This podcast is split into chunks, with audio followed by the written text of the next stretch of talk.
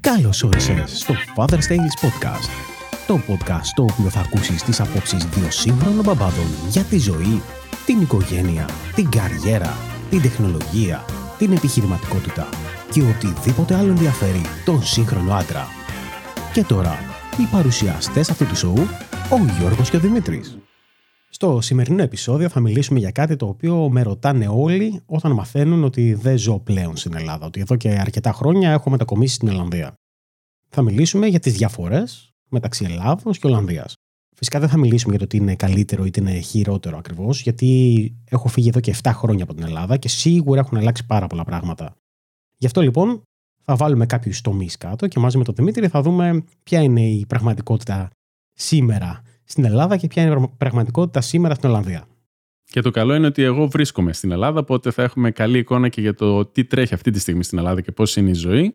Οπότε μπορούμε να κάνουμε αυτή την έστω τυπική σύγκριση κάποιων ιδιαιτεροτήτων της ζωής του να ζεις στην Ελλάδα και στην ε, Ολλανδία που έχουμε την ευκαιρία τον Γιώργο να μας πει από ο ίδιος έτσι όπως τα βιώνει καθημερινά. Φυσικά είναι αυτό που είπες, ότι... Έτσι, ότι είναι η προσωπική άποψη του καθενός. Το ότι κάτι δεν μας αρέσει, κάτι μας αρέσει, δεν πάει να πει ότι για όλους είναι το ίδιο. Γιατί έχει πάρα πολλούς διαφορετικούς παράγοντες. Έχει να κάνει στην περιοχή που μένεις, έχει να κάνει με το, τη δουλειά που έχεις, έχει να κάνει με, με πάρα πολλά διαφορετικά πράγματα. Όμως εμείς, τουλάχιστον εγώ, θα προσπαθήσω να πω τη δικιά μου άποψη για την uh, Ολλανδία και εσύ φαντάζομαι θα πεις τη δική σου άποψη για την Ελλάδα. Ναι, έτσι, η προσωπική εμπειρία του καθενός. Νομίζω ότι αυτό θα είναι και το καλύτερο για, τον, για αυτούς που μας βλέπουν και που μας ακούνε. Λοιπόν, από τι θέλεις να ξεκινήσουμε. Σε αφήνω να, να με ρωτάς για να αρχίσουμε να συγκρίνουμε πράγματα. Ναι. Θα ήθελα να μοιραστείς πολύ την άποψη σου πάνω σε κέρια σημεία νομίζω της ζωής. Όπως είναι νομίζω θα πούμε για τη δουλειά, για τα, για τα έξοδα που μπορεί να έχει μια οικογένεια σε μια, ζώντας σε μια χώρα του εξωτερικού πώς μπορεί αυτό να διαφέρει με την Ελλάδα, συνήθειες που μπορεί να έχουμε στην Ελλάδα και συνήθειες που μπορεί να έχουμε στο εξωτερικό. Το θέμα της υγείας, πολύ σημαντικό και αυτό. Νομίζω ότι πάνω σε αυτό έχεις να πεις αρκετά πράγματα τώρα που έχεις και πρόσφατη εμπειρία. Ε, λοιπόν, να ξεκινήσουμε από την δουλειά, θα έλεγα. Γιατί οι περισσότεροι πιστεύω ότι φεύγουν στο εξωτερικό λόγω επαγγελματικών υποχρεώσεων ή γιατί στην Ελλάδα δεν βρίσκουν κάτι που ψάχνουν και έτσι καταλήγουν για να βρίσκουν κάποια λύση στο εξωτερικό. Ήταν αυτός ε, ο λόγος για τον οποίο πήγες στην Ολλανδία. Πώς βρέθηκες εκεί, θέλω να πω. Και εγώ γι' αυτό ήταν ο λόγος. Όχι ότι δεν είχα καλή δουλειά. Στην Ελλάδα είχα μια χαρά δουλειά. Ε, δούλευα κιόλας remote για μια εταιρεία στην Αμερική, οπότε δεν ήταν αυτός. Ε, ήταν αυτός ο λόγος, το κομμάτι της δουλειάς. Αλλά νομίζω ήταν όλο το πακέτο το οποίο βρήκα μπροστά μου. Τώρα βλέπω πολλούς οι οποίοι φεύγουν από την Ελλάδα και ακούω μέσα από τις διάφορες συζητήσεις που έχω πολλούς οι οποίοι έχουν φύγει από την Ελλάδα κυρίως για δουλειά. Υπάρχουν άλλοι οι οποίοι βρίσκουν δουλειά πριν έρθουν στην Ολλανδία, υπάρχουν άλλοι οι οποίοι είναι θα πάμε στην Ολλανδία και κάτι θα βρω. Το οποίο για εμένα δεν είναι και τόσο έτσι συνετή επιλογή, τουλάχιστον δεν ταιριάζει το χαρακτήρα μου. Όταν φύγαμε, δεν θα έφευγα ποτέ να πάω σε μια χώρα του εξωτερικού χωρίς να ξέρω τι θα κάνω. Εγώ προσωπικά. Υπάρχουν διαφορές στις δουλειές. Το μεγάλο κομμάτι το οποίο είναι διαφορετικό είναι το κομμάτι των οικονομικών.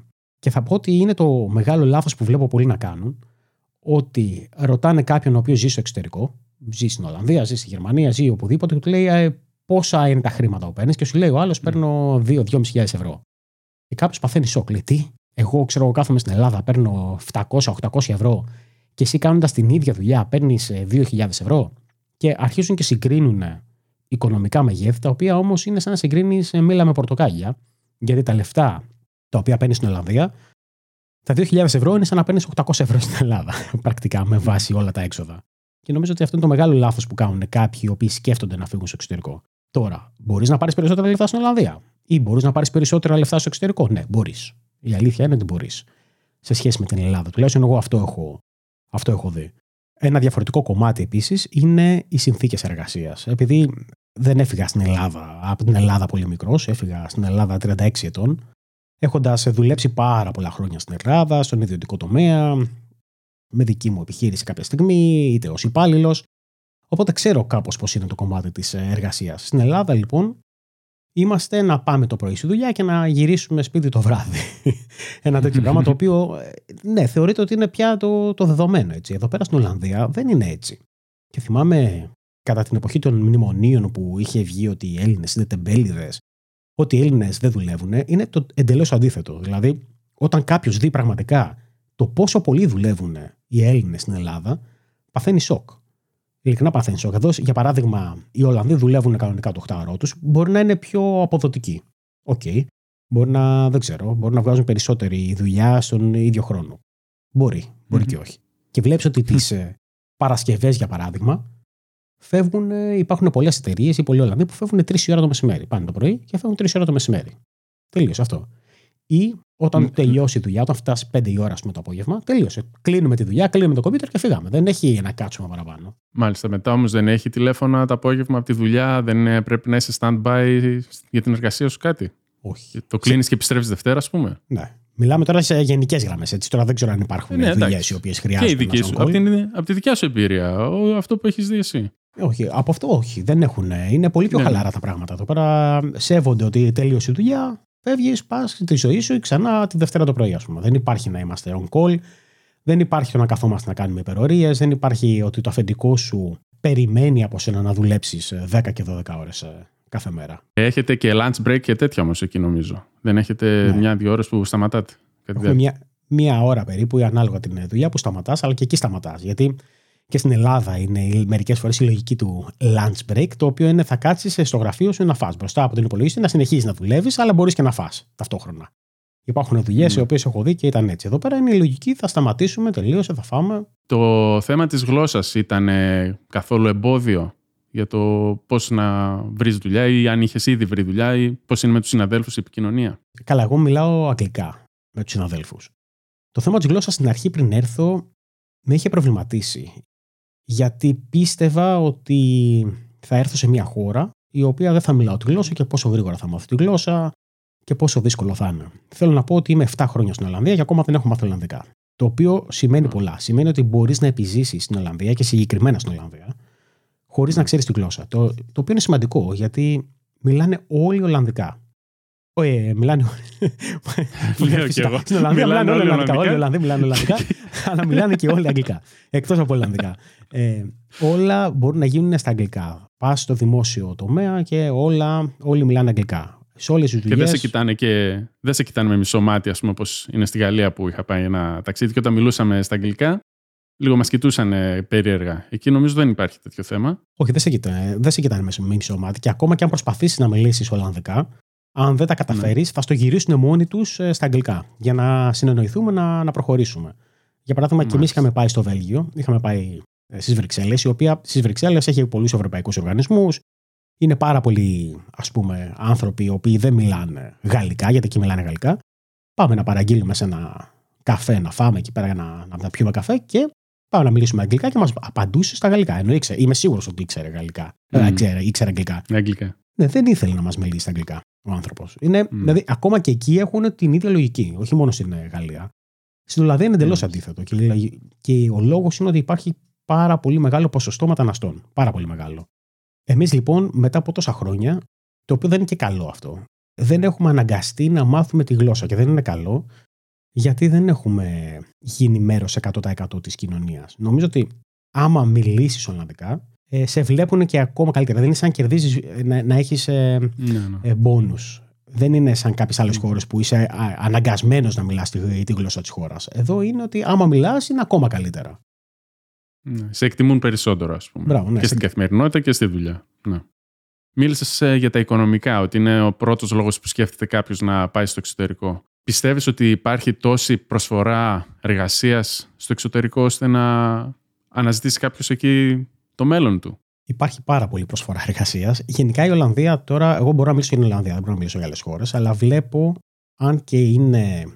Είναι μια μικρή χώρα, έτσι. Είναι μικρότερη από την Ελλάδα, άμα τη δεις στην Ολλανδία. Έχει περισσότερο κόσμο μεν, αλλά είναι μικρότερη χώρα και υπάρχει πολύ μεγάλη προσφορά εργασίας, ειδικά σε τομείς όπως ε, τεχνολογία, πληροφορική. Ε, υπάρχει πάρα πολύ μεγάλη προσφορά εργασίας. Όμως, και αυτή είναι η διαφορά, εδώ πέρα βγάζουν ας πούμε, χρήματα, πάρα πολλά χρήματα, όσοι κάνουν τεχνικές εργασίες. Μιλάμε για πάρα πολλά χρήματα. Μπορεί να βγάλεις πολύ περισσότερα από κάποιον ο οποίος κάνει πληροφορική, ακόμα και από ένα γιατρό, κάποιος ο οποίος κάνει ανακαινή σπιτιών. Κάποιος ο οποίος ε, κάνει βάφη σπίτια, κάνει, δεν ξέρω ποιο, είναι υδραυλικός, είναι ηλεκτρολόγος. Ο λόγος είναι ότι επειδή ε, σαν χώρα είναι μικρή, δεν χτίζουν καινούργια σπίτια. Έχει πάρα πολλά σπίτια τα οποία είναι παλιά. Είναι του 1800, 1900. Και τι κάνουν λοιπόν, κάνουν ανακαινήσεις. Και επειδή κάνουν ανακαινήσεις, όλα τα εργατικά είναι πανάκριβα. Πανάκριβα, δεν μπορώ να σου πω. Δηλαδή, κάποια στιγμή θυμάμαι για ένα διαμέρισμα που είχαμε δει, είχαμε ζητήσει από κάποιον ε, να μας δώσει μια εκτίμηση. Το διαμέρισμα ήταν 90 τετραγωνικά. Και μας είπε ότι για να βάψει όλο το διαμέρισμα ήθελε 7.000 ευρώ. Τι λες, 7.000 και βάψουμε. Εντάξει. Εδώ πέρα είναι περίπου πόσο, 50-100 ευρώ το δωμάτιο, κάτι τέτοιο βγαίνει. Εντάξει, δεν, δεν, ξέρω ακριβώς πώς, αλλά ξέρω ότι είναι πολύ 5 εκατοστάρικα. 5 εκατοστάρικα δώσαμε εμείς ε, για να βάψουμε το δικό μας το σπίτι που είναι καμιά 70 τετραγωνικά. Τώρα 7.000 είναι τεράστια η διαφορά. Δεκαπλάσια, 10 φορές πάνω. Και είναι και δύσκολο ε... να βρει τεχνίτες εδώ. Δηλαδή είναι πάρα πολύ δύσκολο γιατί έχουν τόση δουλειά, κάνουν τόσα πολλά πράγματα τα οποία δεν είναι εύκολο να τους βρεις. Και επίσης μπορώ να πω ότι πολλοί τεχνίτες, είτε Ολλανδοί είτε από άλλες εθνικότητες, γιατί κυρίως δεν έχει, έχει αρκετούς Πολωνούς, έχει διάφορους οι οποίοι έχουν έρθει. Στα τεχνίτες δεν κάνουν και πολύ καλή υγείας. Ειδικά οι Ολλανδοί τεχνίτες είναι Παναγιά βοήθεια. Λένε μείνε μακριά. Θα σου πάρουν ένα νεφρό για να σου κάνουν τη δουλειά και θα στην κάνουν και. Έτσι και έτσι. Άρα είναι από τις δουλειές που μου λέγανε πάντα γίνε ηλεκτρολόγος, υδραυλικός. Είναι δουλειές που θα υπάρχουν πάντα. Αυτές οι τεχνικές δουλειές δεν θα σταματήσουν ποτέ να υπάρχει ζήτηση. Και πόσο μάλλον τώρα, έτσι πώ το λες, ότι είναι και χρυσορυχία εκεί στην Ολλανδία. Δεν είναι απλά μια δουλειά που δεν τελειώνει ποτέ. Θα υπάρχει πάντα ζήτηση. Ε, τώρα που μου είπες και για τα σπίτια, το φέρνεις ωραία για να πούμε λίγο για τα οικονομικά τώρα της Ολλανδίας. Ε, πριν είπες και για τη δουλειά, ότι, ότι είναι κυρίως το οικονομικό το πλεονέκτημα της δουλειάς εκεί. Από θέμα κόστους τώρα, σε σχέση με την Ελλάδα, πόσο πιστεύεις, ας πούμε, ότι είναι, σίγουρα είναι πιο ακριβά. Ε; Πιστεύω ότι δεν είναι ακριβότερος ο τρόπος ζωής εκεί πέρα. Είναι ακριβό. Κοίτα, τα ενίκια είναι πάρα πολύ ακριβά. Τώρα, και αυτό έχει να κάνει στην περιοχή που μένεις, στην πόλη που μένεις. Εγώ μένω στη Χάγη, η οποία είναι μια πολύ ωραία πόλη γενικότερα. Είναι ανάμεσα mm-hmm. στο Ρότερνταμ και στο Άμστερνταμ. Στο Άμστερνταμ τα ενίκια είναι ακόμα πιο ακριβά. Γι' αυτό το λόγο ανέφερα την πόλη. Αλλά mm-hmm. γενικότερα το κομμάτι των ενοικίων είναι πολύ ακριβό. Δηλαδή, μπορεί να νοικιάσεις σπίτι για μια οικογένεια. Θα μιλήσουμε γι' αυτό έτσι. Δεν θα μιλήσω τώρα για να πάρει νοικιάσει ένα δωμάτιο. Αλλά ακόμα και για ένα δωμάτιο, μπορεί να νοικιάσει ένα δωμάτιο και το ενίκιο που θα, θα έχεις είναι 800.000 ευρώ εκεί. Τώρα, για να νοικιάσεις σπίτι για μια οικογένεια, θέλεις 2.000. Έτσι όπως έχουν ανέβει τα τελευταία χρόνια τα ενίκια. Και ο λόγος είναι ότι δεν υπάρχουν αρκετά σπίτια. Υπάρχει τόσος πολλοί κόσμος, οπότε είναι το κομμάτι της προσφοράς και της ζήτησης. Πολύ μεγάλη. Αυτό πήγα να πω. Ζήτηση, λίγη προσφορά και η τιμή έχει εκτοξευτεί στον αέρα. Μάλιστα. Άρα μιλάμε για τρεις με τέσσερις φορές πιο ακριβά σε σχέση με την Ελλάδα ένα αντίστοιχο σπίτι. Μπράβο. Και βλέπεις λοιπόν ότι κάποιος σου λέει παίρνω 2-2.500 και πρέπει να δώσω 1.800 ευρώ στο ενίκιο. Και εκεί αρχίζεις και λες: Όπα, αυτό δεν το είχα σκεφτεί ποτέ. Δηλαδή, πάντοτε όταν κάποιος σου πει πόσα χρήματα παίρνεις στο εξωτερικό, πρέπει να αρχίσεις να σκέφτεσαι όλα τα έξοδα. Γιατί δεν είναι μόνο τα, το κομμάτι των ενοικίων, είναι το κομμάτι του ρεύματος, του γκαζιού. Τώρα, ειδικά με όλο αυτό που γίνεται με την Ουκρανία και έτσι όπως έχουν ανέβει οι τιμές του, του γκαζιού και του ρεύματος, είναι πανάκριβα. Βέβαια, νομίζω ότι είναι πανάκριβα και στην Ελλάδα. Έτσι, τώρα. Ναι, ναι, τώρα όλα ακριβένουν λόγω πληθωρισμού. Σε σχέση με το ενίκιο που είπες πριν, μέσα στο ενίκιο περιλαμβάνονται όμως και οι λογαριασμοί. Όχι. Ή όχι. Ανάλογα το σπίτι. Α, είναι μόνο το ενίκιο. Ανάλογα το σπίτι. Ναι. Εδώ, λοιπόν, τώρα θα σου πω κάτι για το κομμάτι του ενοικίου. Υπάρχουν κάτι φοβερά, το οποίο είναι τελείως κουλά για μας, πράγματα, το οποίο μπαίνει σε ένα σπίτι και δεν έχει πάτωμα. Και όταν λέμε δεν έχει πάτωμα, δεν εννοούμε δεν έχει τσιμέντο κάτω. Δεν έχει, είναι μόνο το τσιμέντο. Πρέπει να πας εσύ και να βάλεις ε, λαμινέ. Πλακα, πλακάκια και τέτοια. Δεν βάζουν πλακάκια. Εντάξει, λόγω του κρύου εδώ πέρα και λόγω του καιρού βάζουν ε, λαμινέ κάτω. Κυρίως. Οπότε μπαίνεις και πρέπει να βάλεις και το πάτωμα σε κάποια σπίτια. Και όταν φεύγεις, μπορεί να το πάρεις μαζί σου. Θα μου πεις, για ποιο λόγο να το πάρεις; ε, αφού το έβαλες, θα το πάρεις. Ε, αυτή, αυτή είναι η λογική. Το οποίο είναι. Σαν εντελ... τις τέντες που έχουμε. Ναι, ναι είναι, είναι εντελώς Είναι σαν τις τέντες που έχουμε εδώ πέρα. Ναι, αλλά δεν θα μπεις εσύ σε ένα σπίτι στην Ελλάδα και θα μπεις θα είναι σαν γιαπί κάτω. Δηλαδή θα πεις δεν υπάρχει περίπτωση να πω. Ναι, ναι, εδώ πέρα είναι το... Ε, κάτι το οποίο γίνεται συχνά. Και το κόστος των ε, βασικών, ε, της βασικής λειτουργίας του σπιτιού, ας πούμε νερό, το νερό περίπου εδώ πέρα είναι καμιά να πω 15-20 ευρώ το μήνα, το ρεύμα τώρα, όπως λες, είναι καμιά 100 ευρώ το μήνα πάνω κάτω. Εξαρτάται βέβαια, όπως είπαμε, και πόσο μεγάλο είναι το σπίτι. Η θέρμανση τώρα καθένας αναλόγως. Έχει αέριο, πετρέλα κλπ. Εγώ υπολογίζω εδώ πέρα τουλάχιστον εμείς, σαν οικογένεια, μια που είμαστε και father sales και μιλάμε για οικογένεια, είναι περίπου 200 με 250 το μήνα το κόστος. Όλα μέσα. Θέρμανση, ρεύματα, νερά, ίντερνετ.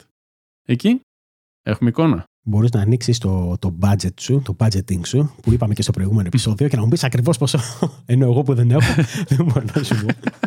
λοιπόν, ε, αν έχω εικόνα. Ε, Εμείς εδώ πέρα, για παράδειγμα, αυτό που κάνεις είναι ότι έχεις ε, μία φορά το χρόνο πληρώ. Δεν πληρώνεις μία φορά το χρόνο, πληρώνεις κάθε μήνα, ας πούμε, ρεύμα ή γκάζι, το οποίο είναι ένας προπολογισμό το πόσο περίπου με βάση την οικογενειακή σου κατάσταση και το σπίτι θα χρειαστείς για το χρόνο. Και μετά η εταιρεία σου λέει, Α, με βάση ας πούμε, τα δικά σου στοιχεία, θα πρέπει να πληρώνεις 150 ευρώ το μήνα, το οποίο συμπεριλαμβάνει γκάζι και ρεύμα ή 200 ευρώ ανάλογα. Και το ίδιο συμβαίνει και με το νερό. Δηλαδή το νερό σου λέει κάθε τρεις μήνες, για το χρόνο εγώ θεωρώ ότι θα ξοδέψεις με βάση τον αριθμό μελών που έχεις ε, τόσα κυβικά μέτρα. Οπότε θεωρώ ότι αυτή είναι η χρέωση και κάθε τρεις μήνες θα πληρώνεις ε, τόσο. Γενικότερα δεν μπορώ να πω ότι είναι πολύ πιο ακριβά από την Ελλάδα. Τώρα είναι πιο ακριβά λόγω του το ότι εδώ πέρα έχει κρύο και ότι όλο το χειμώνα χρειαζόμαστε να ζεσταίνουμε τα σπίτια. Οπότε το Δεκέμβρη ήταν πάρα πολύ ακριβός μήνας. δηλαδή, ακόμα και αν δεν το πληρώνεις, θα το πληρώσεις ε, στο τέλος. Το είδα εγώ και ήταν. Ναι, είναι σοκαριστικά ακριβώ ο μήνας ή τώρα τον Ιανουάριο. Αυτή τη στιγμή έξω που μιλάμε χιονίζει εδώ πέρα. Εντάξει, μπορεί κάποιες μέρες να μην χιονίζει, αλλά κάνει κρύο. Κάνει κρύο. Δεν είναι σαν την Ελλάδα το οποίο λες ότι α, okay, δεν χρειάζομαι συνέχεια θέρμανση. Εδώ τα σπίτια χρειάζονται συνέχεια θέρμανση. Να τώρα τι είχαμε και την περίοδο που εδώ πέρα Ελλάδα έχουμε 15-20 βαθμούς μέσα Ιανουαρίου και δεν μπορούμε να το συγκρίνουμε. Δηλαδή εδώ είναι σχεδόν καλοκαίρι και εκεί μας λες ότι χιονίζει. Τώρα τα, τα κόστη ε, φαγητού και όλα αυτά. Λες, OK, okay, τόσα είναι τα χρήματα που χρειάζομαι για το μήνα, πόσα χρήματα χρειάζομαι στο σούπερ μάρκετ. Και εκεί μπορώ να πω ότι δεν είναι και τόσο πιο ακριβά από την Ελλάδα. Δηλαδή δεν περιμένεις ότι θα είναι διπλές τιμές. Δεν είναι σαν τη Σουηδία ή σαν τη Φιλανδία που εκεί είναι πανάκριβα όλα. Δηλαδή το γάλα, ας πούμε, μια γάλα ψωμί τέτοια αυτό, έχεις καμιά εικόνα τιμών. Γάλα το λίτρο ε, κάνει ναι. 1,5 ευρώ περίπου νομίζω. 1-1,5 ευρώ εκεί. Το ψωμί μπορεί να είναι λίγο πιο ναι. ακριβό. Σίγουρα ξέρω για παράδειγμα το total το γιαούρτι, γιατί και εδώ το total ακόμα. Ένα κιλό κάνει 5,5 ευρώ. Το οποίο είναι πιο ακριβό από την Ελλάδα, αλλά δεν περίμενα να είναι και στην ίδια τιμή με την Ελλάδα. Θα μου κάνει και λίγο έτσι. Mm. Θα ήταν λίγο περίεργο. Mm. Αλλά δεν είναι και το τόσο πιο ακριβό. Το, εντάξει, τώρα έχουν ακριβήνει τα πάντα και νομίζω ότι τώρα είναι κακή περίοδος γιατί ακριβένουν τα πάντα χωρίς να το καταλάβεις. Ναι, ναι. Αλλά δεν είναι τόσο πολύ πιο ακριβά. Ωραία, και μια που είμαστε και τώρα πέρασε και λίγο στο φαγητό. Από φαγητό, τι γίνεται εκεί πέρα. Εδώ πέρα; Είχαμε πει στο προηγούμενο podcast ότι είμαστε εδώ Champions League και εκεί είστε τέταρτη εθνική τοπικό. είναι πονεμένη για εμένα που μου αρέσει το φαγητό. Είναι πονεμένη η ιστορία αυτό. Είναι πονεμένη γιατί το φαγητό. Πρώτα απ' όλα οι Ολλανδοί δεν έχουν κουζίνα. Η δική τους κουζίνα είναι κάτι βλακίες τώρα. Τελείως άθλια, είτε τηγανιτά, είτε κάτι ξέρω, πράγματα που δεν τρώγονται. Ε, εντάξει, αυτή είναι η αλήθεια. Φαγητό. Μπορείς να βγεις να φας έξω σε διάφορα εστιατόρια. Και οι Ολλανδοί γενικά τρώνε πολύ έξω. Έχει τα πάντα, ό,τι ψάξεις. Οι τιμές έξω είναι πολύ ακριβές σε εστιατόρια. Είναι πολύ πιο ακριβές από την Ελλάδα. Δηλαδή, δεν, νομίζω ότι. Πόσο, πόσο θα μπορούσε να. Εσεί, σαν οικογένεια, όταν βγαίνετε να φάτε. Κοίτα. Μια τριμελής οικογένεια εδώ πέρα που είμαστε, περί, με τις τιμές τώρα μέσω όρο, Δηλαδή τώρα από εδώ και πέρα που μπορεί να κρυβεί. Ναι. Γύρω στα 60 με 70 ευρώ τρώμε οι τρεις μας. Που η μικρή είναι 8 χρονών, για να έχουμε και ένα μέτρο σύγκρισης. Εμάς είναι τετραμελής οικογένεια. Η μικρή είναι 5, ο μεγάλος είναι 9. 6 σχεδόν η μικρή. Αλλά και πάλι δεν έχει μεγάλη διαφορά γιατί τα παιδιά δεν τρώνε πολύ. Mm. Τουλάχιστον η μικρή δεν τρώει σχεδόν καθόλου όποτε βγαίνουμε. Και πληρώνουμε πάνω από 100, 120, 140 ανάλογα. Δηλαδή είναι τέτοια η, η, διαφορά. Και εντάξει, έχει, εγώ έχει διαφορά. τρώω, δεν μπορώ να πω δεν τρώω, αλλά δεν βγαίνω έξω να φάω, ρε παιδί μου, σε να μην υπάρχει αύριο. Συνήθως mm-hmm. τρώω σαν να μην υπάρχει αύριο στο σπίτι.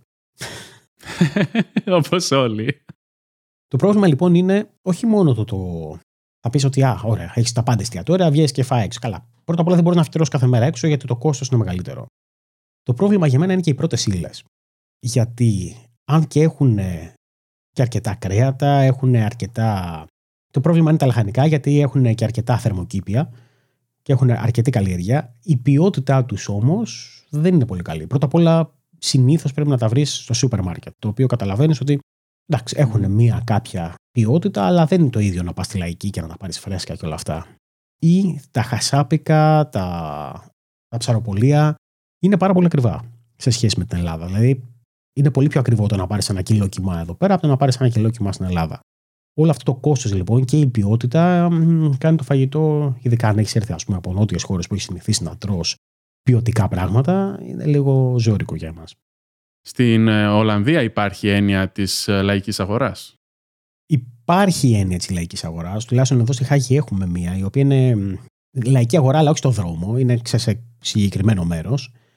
Το οποίο έχει αρκετούς ε, Τούρκους οι οποίοι κάνουν εκεί πέρα, αλλά η ποιότητα των λαχανικών δεν είναι τόσο καλή όσο στην Ελλάδα. Τώρα, εν μέρει μπορεί να είναι λογικό, ναι. γιατί ε, νομίζω στην Ελλάδα έχουμε πολύ καλά λαχανικά, πολύ καλά έτσι, αγρό, έχουμε αρκετούς αγρότες που παράγουν πολύ καλά πράγματα.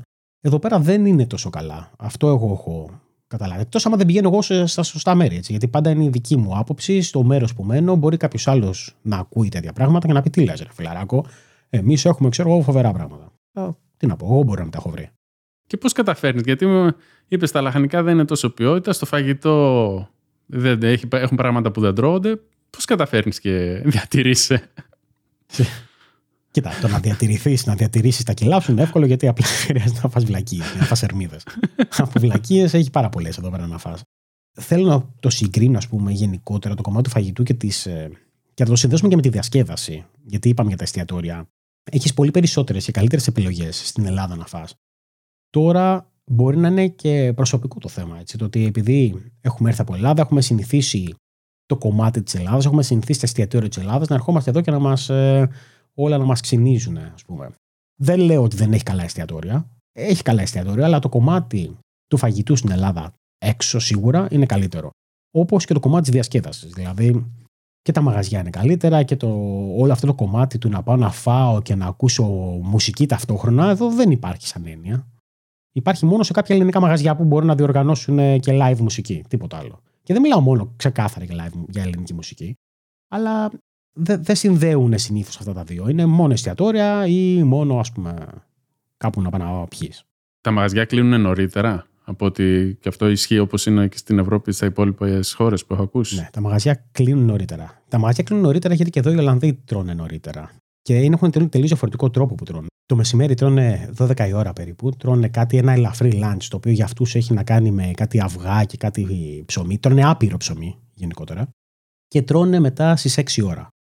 Αυτό είναι το, το βραδινό τους. Οπότε και τα μαγαζιά είναι προσαρμοσμένα εκεί. Δηλαδή 9-10 η ώρα maximum η κουζίνα κλείνει. Δεν έχει σαν την Ελλάδα. Και αυτό μιλάμε είτε mm. χειμώνα είτε καλοκαίρι. Γιατί εντάξει, χειμώνα λες, κρύο, σκοτάδι, που να βγω να φάω ας πούμε, αργά. Το καλοκαίρι που νυχτώνει 11 η ώρα είναι όλα κλειστά. Δηλαδή, πα 10 η ώρα, σου έκλεισε κουζίνα, δεν έχουμε να φάμε κάτι. Το οποίο για την Ελλάδα είναι κάτι περίεργο. Έτσι, λες, ότι, τι, ναι, ναι. τώρα βγήκαμε από το σπίτι. Τι δεν έχει να φας, τι σημαίνει αυτό; Όχι εδώ, ίσα ίσα ακόμα και στις 12 να πας θα, θα έχεις να βρεις να φας αλλά είναι και πιο υγιεινό να τρώνε. Δηλαδή το, αυτό που λες ε, για την Ολλανδία 6 ώρα που είναι το βραδινό είναι και το υγιεινό. Να τρώμε στις 6 πολύ πιο πριν να, πάμε για ύπνο. Και τώρα που μιλάμε για φαγητό μπορώ να το συνδέσω το κομμάτι με το, με το κομμάτι πάμε στην οικογένεια. Γιατί; Γιατί οι Ολλανδοί βάζουν τα παιδιά τους για ύπνο 7,5 ώρα. 7,5-8 ώρα maximum τα παιδιά θα πάνε για ύπνο. Δεν έχει χειμώνα καλοκαίρι. Εντάξει, το καλοκαίρι είναι λίγο πιο, λίγο χαλαρή. χαλαρή, αλλά το χειμώνα είναι έτσι. Το οποίο για τα ελληνικά δεδομένα σου φαίνεται λίγο περίεργο. Λες πολύ νωρίς, ρε παιδί μου. Δεν, ε, δεν. Και πότε προλαβαίνετε να κάνετε δραστηριότητες και τέτοια; Δηλαδή, τι ώρα τελειώνει το σχολείο; Η λογική είναι ότι θα κάνεις δραστηριότητες από τη στιγμή που θα τελειώσει σχολείο μέχρι και το να φά. Ή κάπως έτσι, 6 ώρα, 6,5, εκεί θα κάνεις όλες τις δραστηριότητες. Τουλάχιστον στην ηλικία που είμαστε. Δεν ξέρω πιο μεγάλοι τι κάνουν ακόμα. Δεν, ε, δεν έχω δει τα, τα παιδιά τα έφηβα. Αλλά συνήθως το σχολείο τελειώνει τρεις ώρα σε εμάς. Όλες οι δραστηριότητες είναι αμέσω μετά το σχολείο ή ε, ακόμα και το κολυμβητήριο μπορεί να είναι πέντε η ώρα, μέχρι τις 6, να κάνεις ένα μπάνιο, να φά και μετά θα πας για ύπνο. Τέτοια πράγματα. Δεν, δεν είναι ότι θα κάνεις δραστηριότητα 8 ώρα το απόγευμα. Ε, Δύσκολα. Κάτσε, και άμα τελειώνουν από το σχολείο 3 η ώρα, 5 ώρα με 6 κολυμβητήριο, με, μετά θα φάνε και μετά ύπνο, πότε διαβάζουν; Δεν διαβάζουν. Δεν διαβάζουν γιατί το σύστημα είναι διαφορετικό. Εδώ τα παιδιά δεν έχουν ε, εργασίες για το σπίτι. Homework. Ναι, Α, δεν, έχουν homework καθόλου. Όχι. Α. Και η λογική τους είναι ότι θα τα κάνεις όλα στο σχολείο και ότι δεν χρειάζεται homework. Και μάλιστα και είναι και λογική. Έχουν λίγο διαφορετικό σύστημα όσον αφορά το, το δημοτικό και το γυμνάσιο. Η εκπαίδευση είναι διαφορετική. Στο δημοτικό είναι πάρα πολύ χαλαρή. Είναι πάρα πολύ. Δηλαδή δεν κάνουμε τίποτα. Δεν κάνουμε εργασίες, δεν κάνουμε τέτοια πράγματα. Στο γυμνάσιο είναι πολύ πιο. Με το που ξεκινήσει, ας πούμε, το αντίστοιχη πρώτη γυμνασίου, η οποία στα ελληνικά δεδομένα είναι η έκτη δημοτικού, γιατί έχουν πέντε τάξεις στο δημοτικό, και 7 στο γυμνάσιο. Εκεί σε πάνε. Εντάξει. Εκεί είναι δύσκολα τα πράγματα. Δηλαδή, και όταν έχεις ξεκινήσει και είσαι πολύ χαλαρός ε, για τα πρώτα πέντε χρόνια της ε, ακαδημαϊκής ζωής, μετά ναι. σου φαίνεται δηλαδή, πολύ βάρβαρο. Δηλαδή, θες να μου πεις τώρα ότι 9 χρονών που είναι ο μεγάλος, δεν έχεις κάτσει ποτέ να κάνετε καθήκοντα μαζί μέχρι στιγμής; Έχω κάτσει, αλλά έχω κάτσει γιατί. Γιατί πρώτα απ' όλα πάει και έχει και ελληνικές. Ε, πάει και σε. κάνει και ελληνική γλώσσα στο σχολείο που είναι. Οπότε τους βάζει δασκάλων των ελληνικών, ακολουθεί το ελληνικό σύστημα να βάλουμε λίγες εργασίες. Λίγες, όχι αυτό που γίνεται στην Ελλάδα. Και δεύτερον, γιατί κάποια στιγμή, πέρυσι κιόλας θυμάμαι, η τότε δασκάλα τους ε, τους έβαζε να κάνουν εργασίες στο σπίτι, αλλά να φτιάξουν βίντεο, να φτιάξουν τέτοια πράγματα. Οπότε καθόμασταν μαζί, είτε να φτιάξουμε το βίντεο, Εντάξει. μετά να κάνουμε το editing.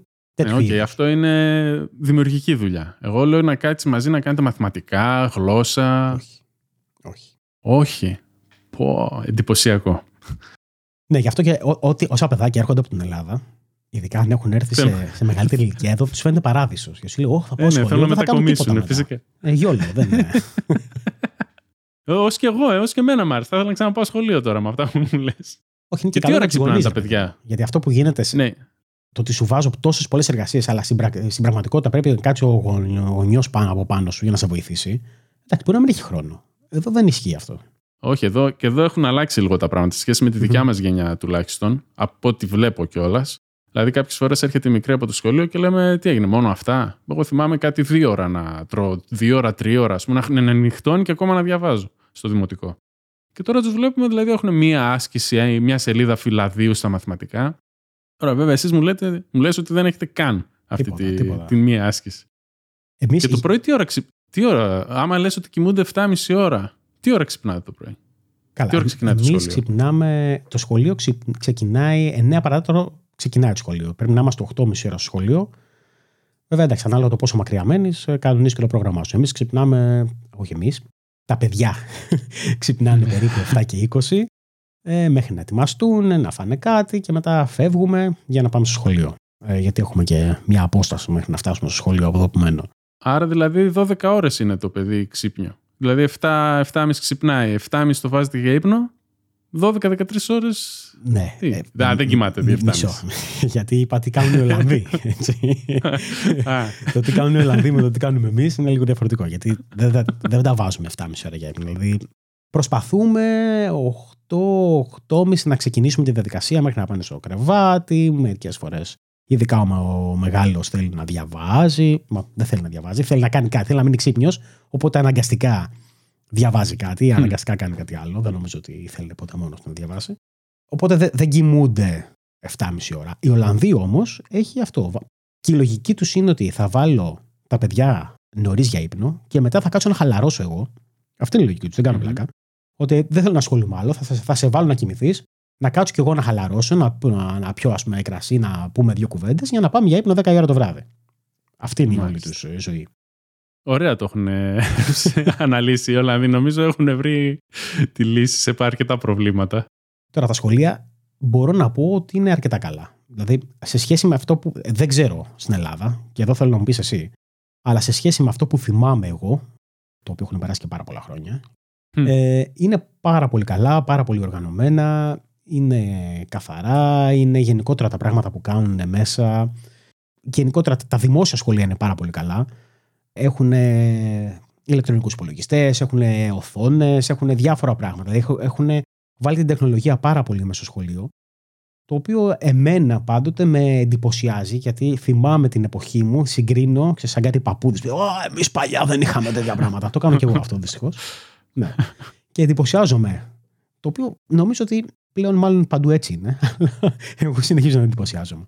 Ε, ναι, και εδώ όλα έχουν εξελιχθεί. Εντάξει, στην Ελλάδα έχουν βελτιωθεί πολύ τα δημόσια. Και εγώ άλλη εικόνα είχα από τα δημόσια σχολεία όταν πήγαινα εγώ και άλλη έχει γίνει τώρα. Εντάξει, εξελίχθηκαν όλα. Σε δημόσιο σχολείο πάνε τα παιδιά ή σε ιδιωτικό εκεί; Τα παιδιά Γιατί σε... για ελληνική γλώσσα. Όχι, πάνε σε ιδιωτικό σχολείο. Πάνε σε ένα ευρωπαϊκό σχολείο, το οποίο γι' αυτό κάνουν και ελληνικά.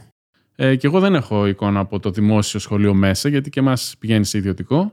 Το πώς έχουν εξελιχθεί τα σχολεία, ας πούμε. Πιστεύω ότι τώρα βλέπουμε ας πούμε, να έχουν μπει οι συσκευές ε, μέσα στα σχολεία και η δικιά μας έχει και τάμπλετ από το σχολείο που τους στέλνουν και τα μαθήματα μέσα από εκεί. Νομίζω ότι είναι φυσική εξέλιξη. Δεν, δεν θα έχεις ε, επαφή με τον ηλεκτρονικό κόσμο, ας πούμε. Θα πρέπει. Οπότε και στην Ολλανδία δεν νομίζω να γίνεται κάτι. Ίσως να γίνεται λίγο καλύτερη δουλειά, έτσι όπως μου το περιγράφεις, από, από την Ελλάδα. Αλλά νομίζω. Η... Τι, όχι; Δεν, δεν, δεν είμαι σίγουρο, θα σου πω. Γενικότερα το σύστημα είναι πάρα πολύ καλό. Το μόνο που, που δεν ξέρω είναι η σύγκριση ενός δημόσιου ας πούμε, Ολλανδικού σχολείου με ένα δημόσιο ελληνικό σχολείο, του πώς θα ήταν. Γιατί νομίζω ότι τα ιδιωτικά σχολεία στην Ελλάδα είναι σε πολύ υψηλό επίπεδο. σω μπορεί να είναι και πιο, σε πιο υψηλό επίπεδο από το εξωτερικό. Τα δημόσια. Ναι. Είμαι έτσι και έτσι. Ναι, έχω, έχω ακούσει πολλές ιστορίες και καλές και άσχημες και για τα ιδιωτικά και για τα δημόσια. Δηλαδή, έχω παραδείγματα για δημόσια σχολεία στην Ελλάδα που οι, οι γονείς είναι πάρα πολύ ευχαριστημένοι και δεν σκέφτονται καν να τα στείλουν σε άλλο ιδιωτικό, αν τους έπαιρνε οικονομικά. Έχω ακούσει ιστορίες από ιδιωτικά σχολεία που συνέχεια αλλάζουν οι γονείς στα παιδιά σχολεία γιατί δεν είναι ευχαριστημένοι. Βέβαια, εκεί μπαίνει και το ζήτημα το ότι πληρώνω το σχολείο, οπότε έχω κάποιες απαιτήσεις επιπλέον. Ναι. Οπότε αυτό είναι ένα άλλο θέμα που θα αναλύσουμε άλλη φορά. Έχω ακούσει όμως και περιπτώσεις όπου και στα δημόσια δεν είναι. Δηλαδή, το πήρε ο άλλος από ένα δημόσιο σχολείο και το πήγε σε άλλο, γιατί σε αυτό το δημόσιο έχει ακούσει ότι είναι καλύτερο. Και μεταξύ των δημοσίων, δηλαδή και μεταξύ των ιδιωτικών, υπάρχει διαφορετικότητα σίγουρα. Αλλά σε σχέση με το τι θυμόμαστε τώρα από τη γενιά μας, νομίζω ότι όλα έχουν βελτιωθεί. Οπότε, έχοντας ε, καλύψει τώρα την ε, εκπαίδευση της οικογένειας, να πούμε για την υγεία. Θα σου πω Μιλάμε για την πριν, οικογένεια. Πριν πούμε για την υγεία, να πούμε, θέλω να πούμε γενικότερα για το κομμάτι της ζωής μαζί με παιδιά εδώ πέρα. Το οποίο νομίζω είναι το δυνατό σημείο τουλάχιστον της πόλης που μένω. Η Χάγη είναι μια φανταστική πόλη για να μεγαλώνεις οικογένεια. Και θα σου πω γιατί. Γιατί έχει πάρα πολύ ασφάλεια.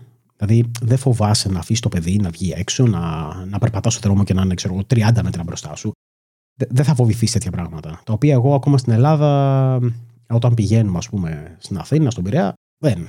Φοβάμαι. Φοβάμαι, φοβάμαι διάφορα πράγματα. Φοβάμαι ακόμα και τους ε, οδηγούς, κατάλαβες. Γιατί εδώ πέρα οι οδηγοί είναι πολύ πιο προσεκτικοί.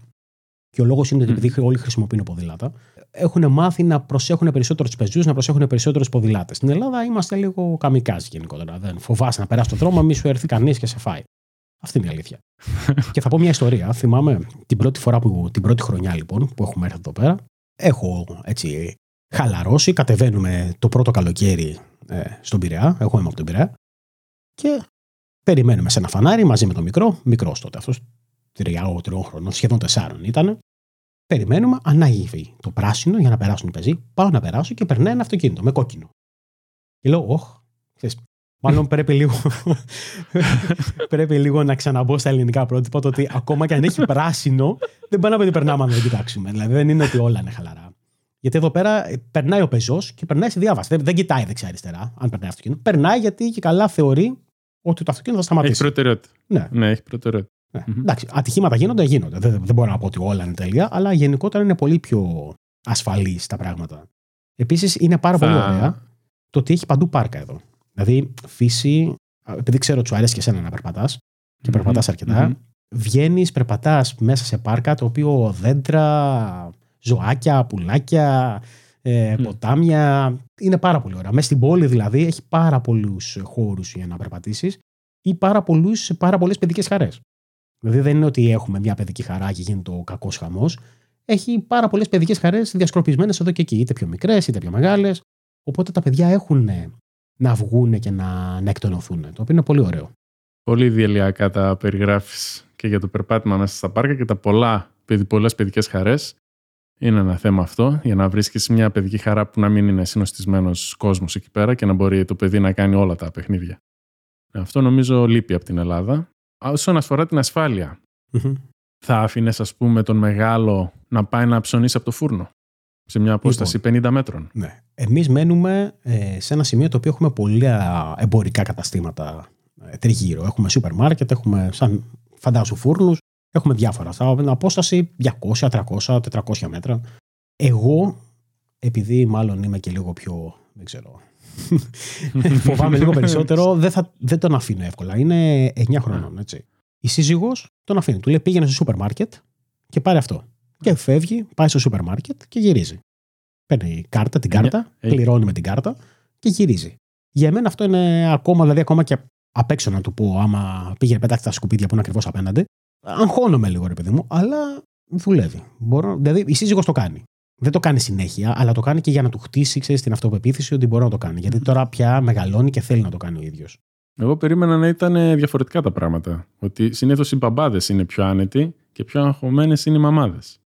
Γενικά είναι πιο αγχωμένη η μαμά, αλλά είναι ίσως το μοναδικό κομμάτι το οποίο δεν είναι τόσο αγχωμένο όσο είμαι εγώ. Δεν ξέρω πώς έχει γίνει αυτό το πράγμα. Αλλά ακόμα γιατί έχουμε την ισορροπία, ότι ένας από τους είναι αγχωμένος. Σε ποιο θέμα μπορεί να είναι πιο αγχωμένη από σένα που δεν θα σε φτάσει ποτέ να είναι τόσο ήρεμη; Ε, σε όλα τα άλλα νομίζω. Γενικότερα είναι πολύ πιο σε Όλα; Ναι, στα περισσότερα. Εντάξει, όχι σε όλα τα άλλα, στα περισσότερα είναι πιο αγχωμένη. Στις ε, δραστηριότητες όμως που είπες πριν, κολυβητήρια κλπ., πηγαίνετε οικογενειακώς. Φαντάζομαι δεν, δεν το πηγαίνεις ή τον, ε, τον αφήνεις μόνο του; Όχι. ε, όχι, γιατί είναι λίγο πιο μακριά. Γι' αυτό πηγαίνουμε οικογενειακώς. Όχι. Θέλω να πω, πας, τον αφήνεις, φεύγεις και ξαναπάς ή κάθεσαι εκεί και περιμένεις; Όχι, κάθομαι εκεί και περιμένω. Θα μπορούσα να φύγω, αλλά δεν το κάνω. Α, δεν, δεν το κάνεις από θέμα φόβου, ας πούμε. Όχι, δεν το κάνω από θέμα φόβου. Όχι, δεν το κάνω από θέμα φόβου. Το κάνω περισσότερο. Μερικές φορές, για παράδειγμα, άφηνα. Επειδή είναι το κολυμβητήριο που πάει ακριβώς απέναντι έχει ένα πολύ μεγάλο πάρκο, όταν είναι καλοκαίρι μπορώ να τον αφήσω να κάνει το μάθημα, να πάω να κάνω εγώ βόλτα στο πάρκο και να γυρίσω να τον πάρω τη στιγμή που θα τελειώσει. Mm-hmm. Τώρα το χειμώνα, εντάξει, εδώ πέρα δεν, δεν είναι κανείς και πολλές βόλτες έξω. Οπότε κάθομαι μαζί του. Τώρα το κομμάτι των κολυμβητηρίων που λες, εδώ πέρα η διαφορά, ας πούμε, στην Ελλάδα είναι ότι όλα τα παιδιά είναι υποχρεωμένα ε, να κάνουν κολύμβηση. Κάτι το οποίο είναι πάρα πολύ καλό και η λογική είναι ότι επειδή η χώρα είναι κάτω από το νερό, ουσιαστικά, στο επίπεδο, και επειδή παντού έχει ποτάμια, και ανά πάση στιγμή μπορεί να πλημμυρίσει όπως είχε γίνει στο παρελθόν, μεγάλο κομμάτι της χώρας, νομίζω το 50 κάτι, είχε πλημμυρίσει, πρέπει να μπορεί να επιβιώσει κάποιος. Οπότε τα παιδιά από μικρή ηλικία αναγκάζονται να κάνουν ε, μαθήματα κολύμβηση και πρέπει να πάρουν κάποια αντίστοιχα διπλώματα. Τα λένε δίπλωμα ABC. Και για να πάρεις το δίπλωμα κιόλας, ε, πρέπει να κολυμπάς με ρούχα. Δηλαδή, οι εξετάσεις είναι να, να κολυμπάς με ρούχα, με παπούτσια και αργότερα για να πάρεις το δίπλωμα είναι ακόμα και με μπουφάν κολυμπάς. Το οποίο είναι ναυαγοσωστική κανονική. Mm-hmm. Θυμάμαι όταν είχα πάει εγώ ναυαγοσωστική, που ήταν ένα από τα μαθήματα που έπρεπε να κάνουμε αυτό, να πέσουμε μέσα στην πισίνα με τα ρούχα ε, για να μάθουμε πώς κάνουμε. Βγάζεις το παντελόνι και το παντελόνι το κάνεις στο σύβιο γύρω από το λαιμό. Έχει τεχνική δηλαδή που το γεμίζεις αέρα. Δεν ξέρω αν έχετε φτάσει σε αυτό το δίπλωμα που λες ε, τον μικρό. Αλλά κάνεις το, το, το, παντελόνι, το γεμίζεις με αέρα, το, το, τυλίγεις γύρω από το λαιμό και το κάνεις στο σύβιο. Είχα, ήταν πολύ εντυπωσιακό. Όχι, δεν έχουμε φτάσει ακόμα εκεί. Δεν ξέρω αν θα φτάσουμε εκεί. Αλλά γενικότερα το βλέπω ως πολύ καλό το ότι όλα τα παιδιά μαθαίνουν να κολυμπάνε. Και νομίζω ότι και στην Ελλάδα εν μέρη, μιας και είμαστε χώρα η οποία έχει πάρα πολύ νερό, θα έπρεπε λίγο περισσότερο να προμοτάρουμε το κομμάτι της κολύμβησης.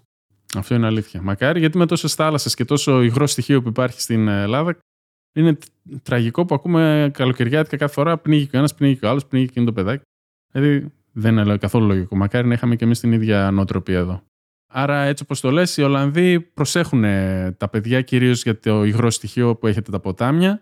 Γενικά προσέχουν και στην υγεία και στο θέμα της υγείας. Είναι, το...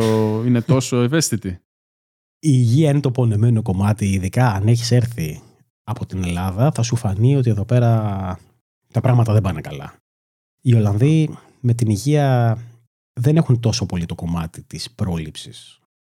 Ή μάλλον, για να το πάμε αλλιώς, όλο το κομμάτι των γιατρών δουλεύει εντελώς διαφορετικά. Το οποίο δουλεύει γενικότερα στη Βόρεια Ευρώπη διαφορετικά και νομίζω ότι και στην Ελλάδα τώρα τελευταία θέλουν να το αλλάξουν. Εδώ πέρα, για παράδειγμα, δεν μπορείς να πας σε ό,τι γιατρό θέλεις θα πρέπει να πας στον ε, γενικό ιατρό, δηλαδή δεν ξέρω, αντίστοιχος οικογενειακός ιατρός, ο οποίος είναι ένας γιατρός ο οποίος ξέρει λίγο απ' όλα. Πολύ λίγο απ' όλα. Και εκείνος λοιπόν θα σε παραπέμψει, ας πούμε, στον ε, ειδικό, αν θεωρήσει ότι πρέπει να σε παραπέμψει. Κάτι αντίστοιχο γίνεται τώρα στην Ελλάδα με το προσωπικό γιατρό που έχουν βάλει. Που καθένας πάει στον προσωπικό γιατρό και το κίνητρο ήταν ε, οικονομικό. ώστε αν έχεις τον προσωπικό γιατρό, να έχεις ε, μεγαλύτερη έκπτωση ή να μην πληρώσεις τίποτα σε μια επίσκεψη αντίστοιχη σε έναν άλλο γιατρό ή στο νοσοκομείο γενικά. Έτσι το προμοτάρουν τον προσωπικό γιατρό, που είναι κάτι καινούριο και εδώ στην Ελλάδα. Ε, Ακριβώς. Το, το κίνητρο και εδώ είναι οικονομικό. Και είναι οικονομικό γιατί το κομμάτι της υγείας είναι πάρα πολύ ακριβό στην Ολλανδία. Οι γενικοί ιατροί, οι οποίοι, όπως το πες εσύ, προσωπικός γιατρός, είναι πιο φτηνοί. Δηλαδή, μια επίσκεψη κάνει 47-48 ευρώ. Όμως, είμαστε μπαμπάδες, έχουμε παιδιά. Αυτό σημαίνει ότι δεν μπορείς να πας στον παιδίατρο. Δηλαδή, ακόμα και το παιδί θα το πας στον προσωπικό γιατρό και άμα θέλει θα σε στείλει στον παιδίατρο. Το οποίο είναι, ακούγεται πολύ περίεργο. Ή εσύ νιώθεις ε, κάτι στο ξέρω εγώ, πόνο στην καρδιά ή δεν νιώθεις καλά. Πρώτα θα πας στο γενικό γιατρό και μετά θα σε πάει, άμα θεωρήσει εκείνος να σε στείλει στον καρδιολόγο. Επίσης, η λογική είναι ότι ο γυναικολόγος, ο καρδιολόγος, ο παιδίατρος είναι πολύ μεγαλύτερο το κόστος. Δηλαδή, μια επίσκεψη στον παιδίατρο κάνει 300 ευρώ. Δεν κάνει 40 ευρώ και 30 ευρώ. Ναι. Οπότε, γι' αυτό το λόγο, ε, πρέπει να πας πρώτα στο γενικό γιατρό, γιατί πρέπει να πάρεις, ας πούμε, παραπεμπτικό. Εδώ το κομμάτι της υγείας λειτουργεί λίγο διαφορετικά, γιατί όταν δουλεύεις σε μια εταιρεία, δεν έχεις αντίστοιχο η δημόσια υγεία. Δεν υπάρχει ΙΚΑ το οποίο σε καλύπτει.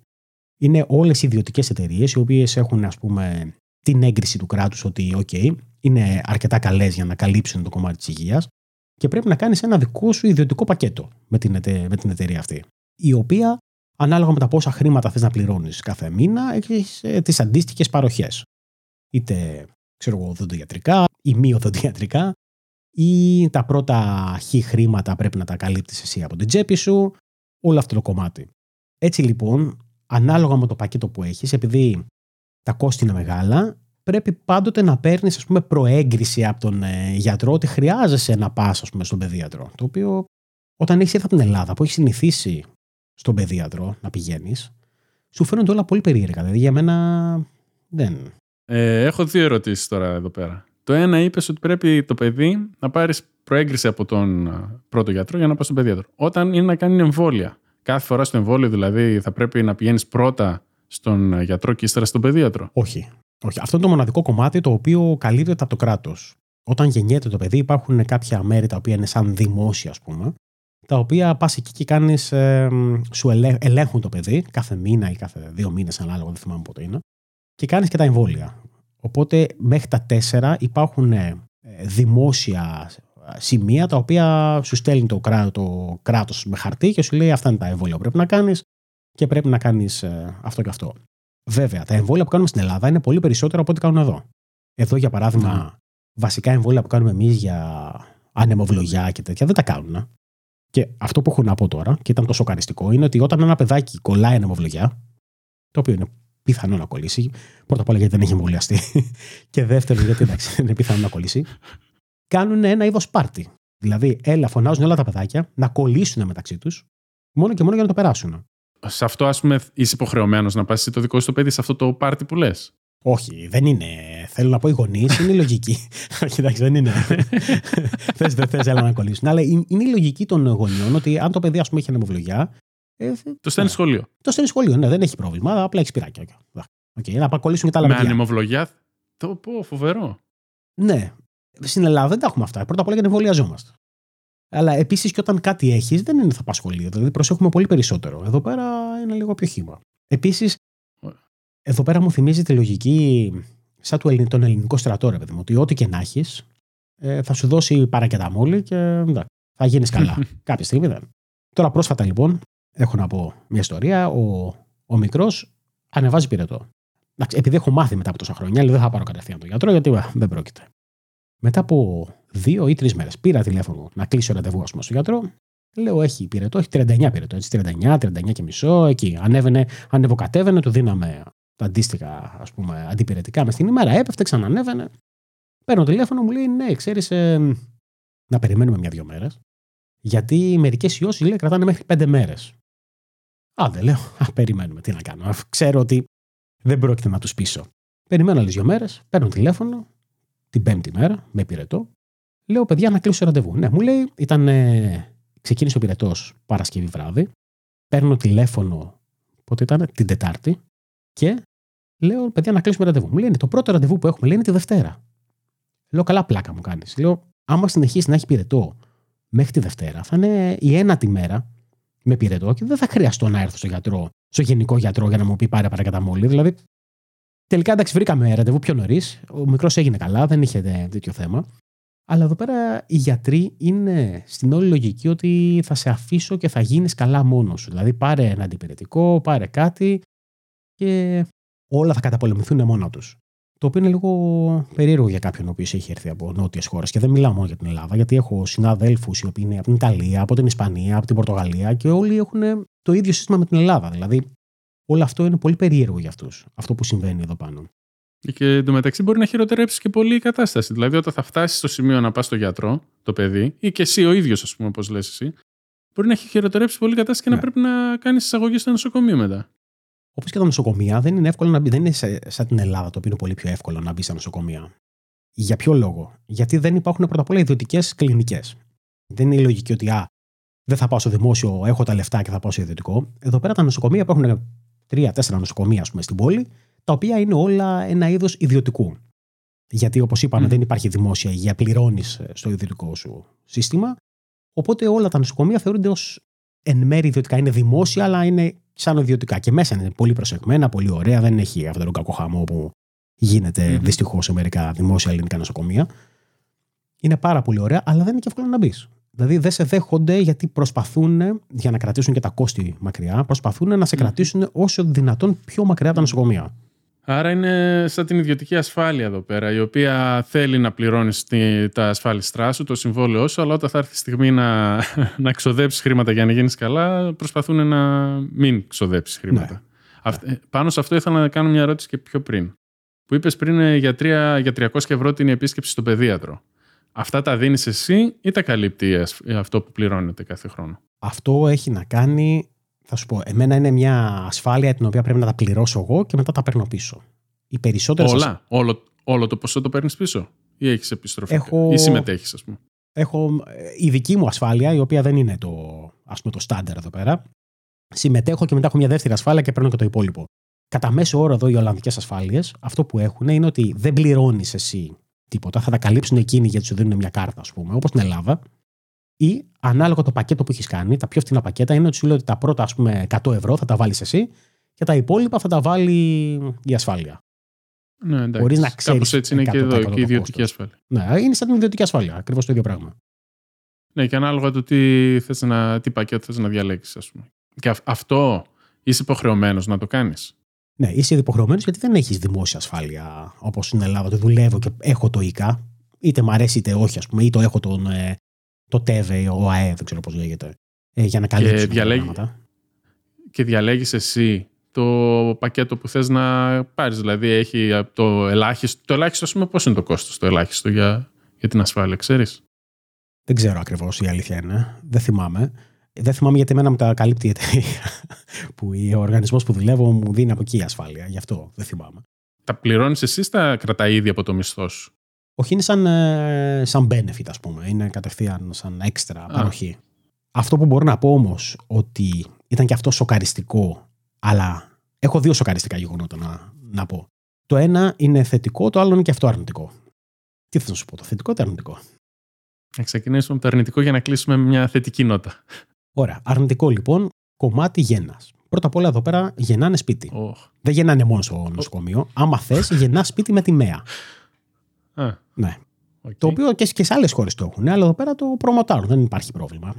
Λες εσύ όμως, εγώ δεν θέλω να γεννήσω σπίτι, ρε παιδί μου. Θα γεννήσεις πάλι με τη μέα στο νοσοκομείο, εκτός αν είσαι μεγαλύτερης ηλικίας ή άμα έχεις κάτι άλλο για να γεννήσεις, ας πούμε, με γυναικολόγο. Επίσης, δεν υπάρχει η λογική το ότι έχω το γυναικολόγο μου και με παρακολουθεί. Είναι η λογική ότι, α, okay, πάθε κάθε μήνα, ας πούμε. Στο... Σε διαφορετικό γυναικολόγο. Μπράβο, ναι. Πηγαίναμε εμείς ε, στην, ε, στη μικρή, η οποία γεννήθηκε εδώ, πηγαίναμε κάθε μήνα στο νοσοκομείο και μας παρακολουθούσε ένας οποιοδήποτε oh. τυχαίος, ας πούμε, μαθητευόμενος κιόλας γυναικολόγος. Τέτοιο πράγμα. Το, το ίδιο ισχύει και για τον παιδίατρο. Μπορεί να πας και σε διαφορετικό παιδίατρο, δηλαδή, να μην είναι ο ίδιος παιδίατρο που παρακολουθεί το παιδί. Συνήθως θα πας σε παιδίατρο εξωτερικά. Δεν είναι το ίδιο με τη γέννα. Γιατί θα έχεις ένα συγκεκριμένο γιατρό. Αλλά η γέννα ήταν έτσι. Τώρα, το κομμάτι της γέννα, λοιπόν, φτάνουμε στην, ε, στη στιγμή να γεννήσει και θα σου πω το τι έγινε με τη γέννα. Παίρνω τηλέφωνο, αρχίζουν οι πόνοι, στο σπίτι η σύζυγος, αρχίζει πονάει, ήταν η μέρα ας πούμε, το και του. Παίρνω τηλέφωνο, λέω παιδιά, ε, πονάμε να, να έρθουμε. Μου λέει, Όχι, δεν θα έρθετε ακόμα, μισό, μη βιάζεσαι. ναι, κάθε πόσα, λεπτά, κάθε πόσα λεπτά είναι οι οδύνε. Λέω, δεν ξέρω, λέω να, να μετρήσω. Μετράω, ξαναπαίρνω τηλέφωνο, λέω κάθε 10 λεπτά. Α, α περιμένεις λέει ακόμα. Δεν είναι ακόμα η στιγμή να γεννήσεις. Ε, παιδιά, να έρθουμε, λέω. Όχι, όχι, όχι, όχι, δεν θα έρθεις, γιατί αν έρθεις, θα σε διώξουμε. Περνάει η ώρα, περνάνε οι ώρες, αρχίζουν οι οδύνε πιο, πιο νωρίς. Πιο συχνά παίρνω τηλέφωνο ξανά, παιδιά, ανά 6 λεπτά. Μου λέει, Όχι, όχι ακόμα. Περνάνε οι οδύνε, πάνε τα νερά στο σπίτι. Μιλάμε για ιστορίες ωραίες. Ε, παίρνω τηλέφωνο, λέω, παιδιά, κάθε είναι 4 λεπτά. Λέει, έλα, έλα γρήγορα. Θα γεννήσετε. Ναι. Ε, τώρα τρέχουμε δηλαδή. Ναι. Από τη μια περίμενε και μετά τρέχουμε. Μπαίνουμε λοιπόν στο. Θα σου πω. Κυριακή κιόλας ήταν. Μπαίνουμε λοιπόν στο αυτοκίνητο, τρέχουμε στο, στο νοσοκομείο. Ευτυχώς ήταν άδειο το νοσοκομείο, όλα ωραία. Βγαίνει η σύζυγος, λέμε να πάμε να γεννήσουμε. Ψάχνω να βρω, δεν μπορούσα να περπατήσω από, το, από τους πόνους. Λέω να βρω ένα καροτσάκι Λογικό. να την πάω. Ε, βρίσκω κά, κάτι καροτσάκια, πάω να το βγάλω, δεν έβγαινε. Γιατί δεν έβγαινε. Κέρμα. Ήθελε κέρμα. Ήθελε κέρμα. Ήθελε, ήθελε ένα ευρώ. Το οποίο εγώ δεν είχα εκείνη τη στιγμή, ρε Δεν είχα καθόλου κέρματα. Τι λες τώρα. Περπάτα τώρα μέσα στο νοσοκομείο να φτάσεις στην άλλη άκρη που είναι το ασανσέρ για να ανέβεις στον 7ο όροφο. Γιατί εκεί δεν είναι και πάμε κάτω, είναι να πάμε πάνω. Μιλάμε, φτάνουμε με το ζόρι πάνω. Ψάχνω να βρω τίποτα. Δεν υπήρχε, δεν υπήρχε ψυχή. Βρίσκω εκεί μια νοσοκόμα, μου λέει: Α, ναι, λέει, τι είναι το όνομά σας αυτό. Α, σας περιμένουμε. Λέει: Ελάτε εδώ σε ένα μεγάλο δωμάτιο. Είναι ένα δωμάτιο το οποίο στην Ελλάδα πολλές φορές γεννάς σε άλλο σημείο και μετά σε μεταφέρουν σε άλλο σημείο. Ναι, ναι. Εκεί, εκεί γεννάς, εκεί είναι all, all inclusive το δωμάτιο. Έχει τα πάντα μέσα. Λοιπόν, μπαίνουμε μέσα, μου λέει η σύζυγος, είχαμε κανονίσει κάθε φορά που πηγαίναμε, θέλω επισκληρίδιο. Επισκληρίδιο, επισκληρίδιο. Λέω, ναι. παιδιά, να κάνουμε επισκληρίδιο. Μου δίνει ένα χαρτί, δύο σελίδες, να μου λέει, συμπλήρωσε τη φόρμα να, να δούμε για τον ε, αναισθησιολόγο.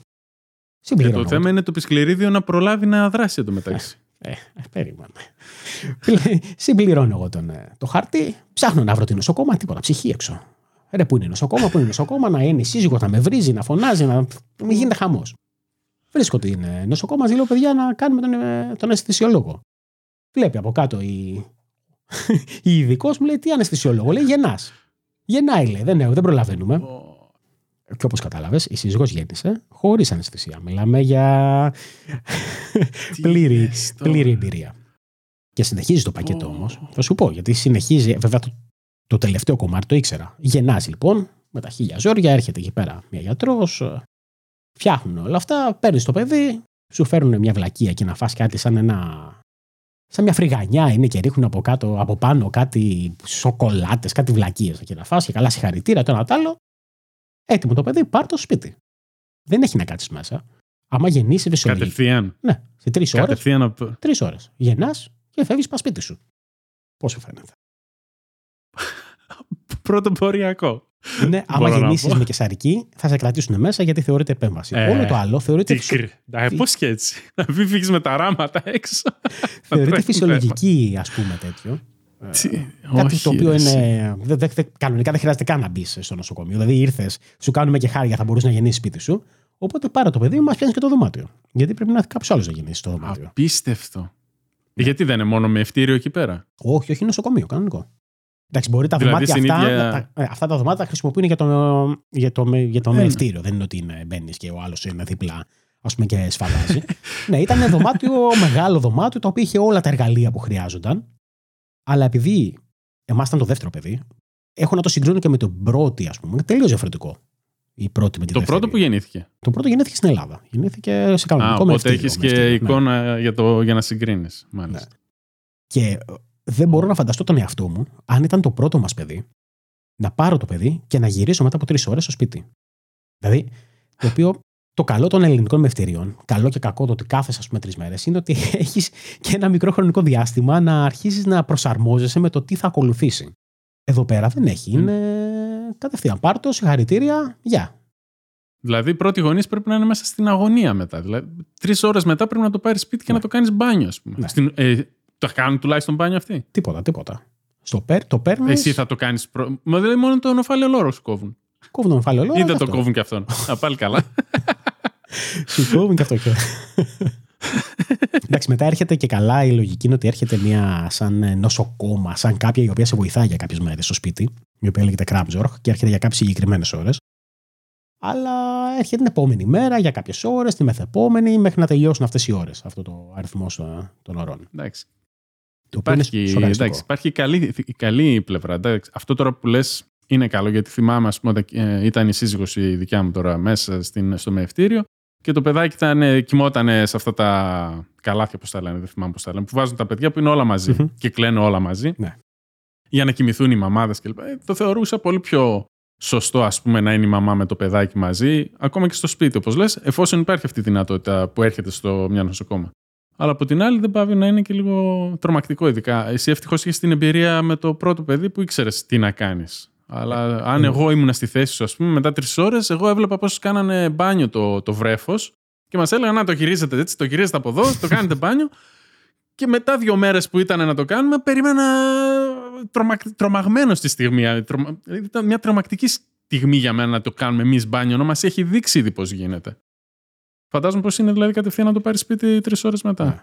Και θυμάμαι ότι όταν, Απίστευτη ιστορία. όταν γέννησε η σύζυγος ήταν μια, μια γυναικολόγος εκεί πέρα, ήταν μια νοσοκόμα και είναι και ένας ο οποίος μάλλον είναι μαθητευόμενος γυναικολόγος, ο οποίος παίρνει το παιδί στα χέρια και η...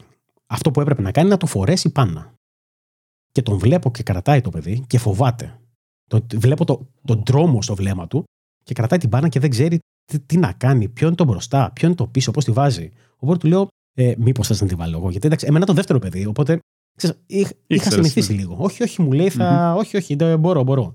Μιλάμε τέτοιο τρόμο, δεν έχω ξαναδεί σε γιατρό. δεν, δεν είναι και πολύ καλό. Αλλά ναι. Εννοείται. Ο γιατρός είναι το τελευταίο άνθρωπο που που πρέπει θες να δεις να είναι τρομαγμένος απέναντί σου. Πάμε λοιπόν όμως Και η να δεύτερη, πούμε στη δεύτερη. την καλή ναι. εμπειρία. Κάποια στιγμή λοιπόν ο, ο γιος μου, ο μεγάλος, έχει μ, αλλεργία. Εμείς δεν το ξέραμε ότι έχει αλλεργία. Κάτι τρώει και αρχίζει και έχει δυσφορίες, δεν μπορεί να αναπνεύσει, έχει αρχίσει και πρίζεται, τέτοια πράγματα. Δεν μπορούμε, δεν ξέρουμε τι να κάνουμε. Ε, του δίνουμε, παίρνουμε την, την παιδίατρο. Ήταν στις αρχές όταν είχαμε πρώτο έρθει. Την παιδίατρο στην Ελλάδα μας λέει: Δώστε του. Δεν θυμάμαι, κάτι.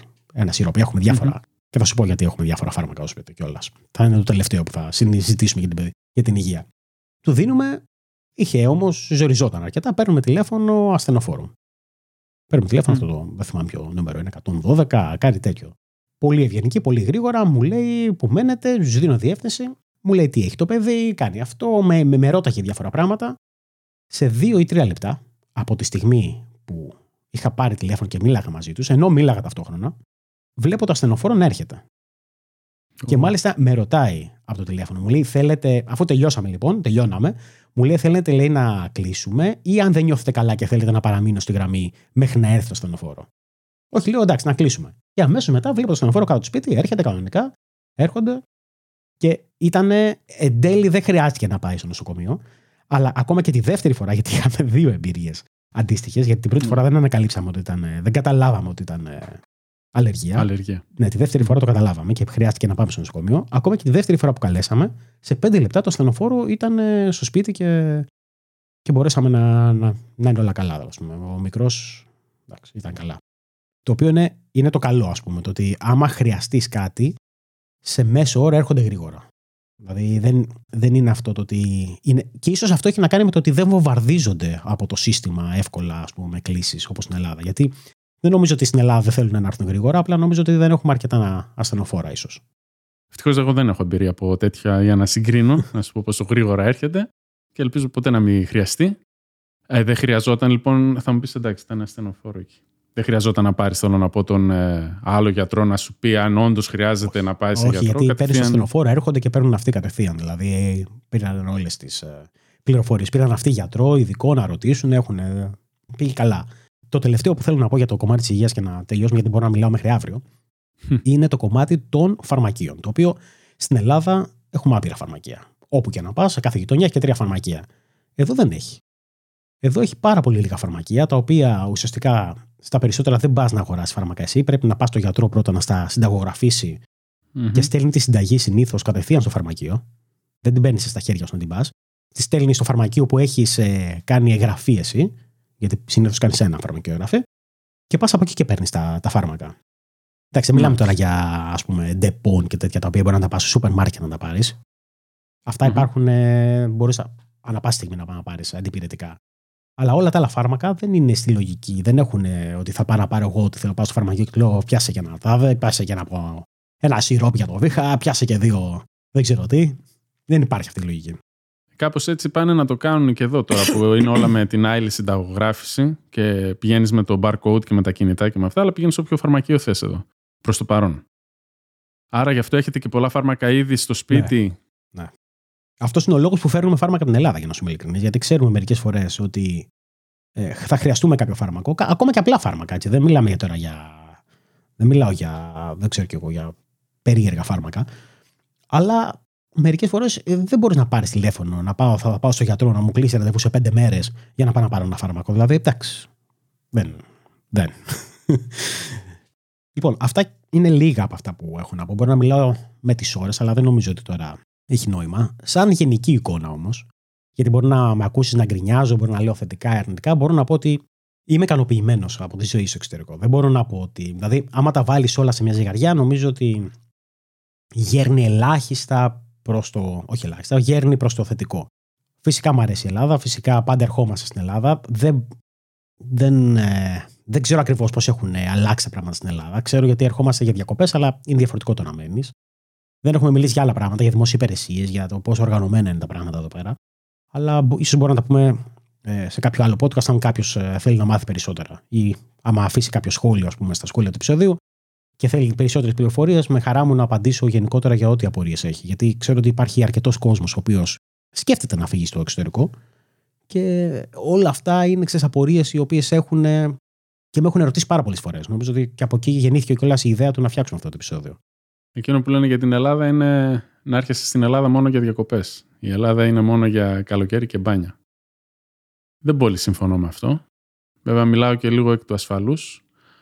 Ε, η Ελλάδα είναι ωραία κατά την άποψή μου, αρκεί να βρεις τα ωραία στοιχεία της.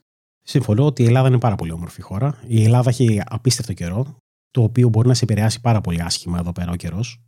Όσο περίεργο και μας ακούγεται, και άμα λες ότι εμένα δεν με επηρεάζει, το να είσαι για αρκετές μέρες χωρίς ήλιο μπορεί να σου αλλάζει την ψυχολογία, σε, σε επηρεάζει πάρα πολύ. Άλλους λιγότερο, άλλους περισσότερο. Η Ελλάδα έχει καλούς ανθρώπους σε γενικές γραμμές. Ανθρώπους οι οποίοι είναι πιο φιλικοί, είναι πιο ανοιχτοί, πιο ζεστοί. Έχει καλύτερο φαγητό. το βασικό. Αυτές οι ιστορίες μόνο με την υγεία που είπες λίγο με. ήταν κάπως τρομακτικές. Έχω να πω πολλές τρομακτικές ιστορίες, αλλά μόνο άμα το ζητήσετε εσείς, κάνοντας like και subscribe. λοιπόν, νομίζω ότι κάπου εδώ πρέπει να κλείσουμε όμως, γιατί έχουμε μιλήσει αρκετά. Πραγματικά θα χαρούμε να δούμε όλα τα σχόλια είτε στο κανάλι στο YouTube, είτε στη σελίδα του επεισοδίου στο fatherstales.gr. Ό,τι απορίες έχετε, αν έχετε απορίες, αν θέλετε να συζητήσουμε κάτι, αν θέλετε να μιλήσουμε για κάποιο άλλο θέμα, τότε γράψτε το μας. Από τον Δημήτρη και τον Γιώργο λοιπόν. Μέχρι το επόμενο επεισόδιο. Γεια χαρά. Γεια χαρά.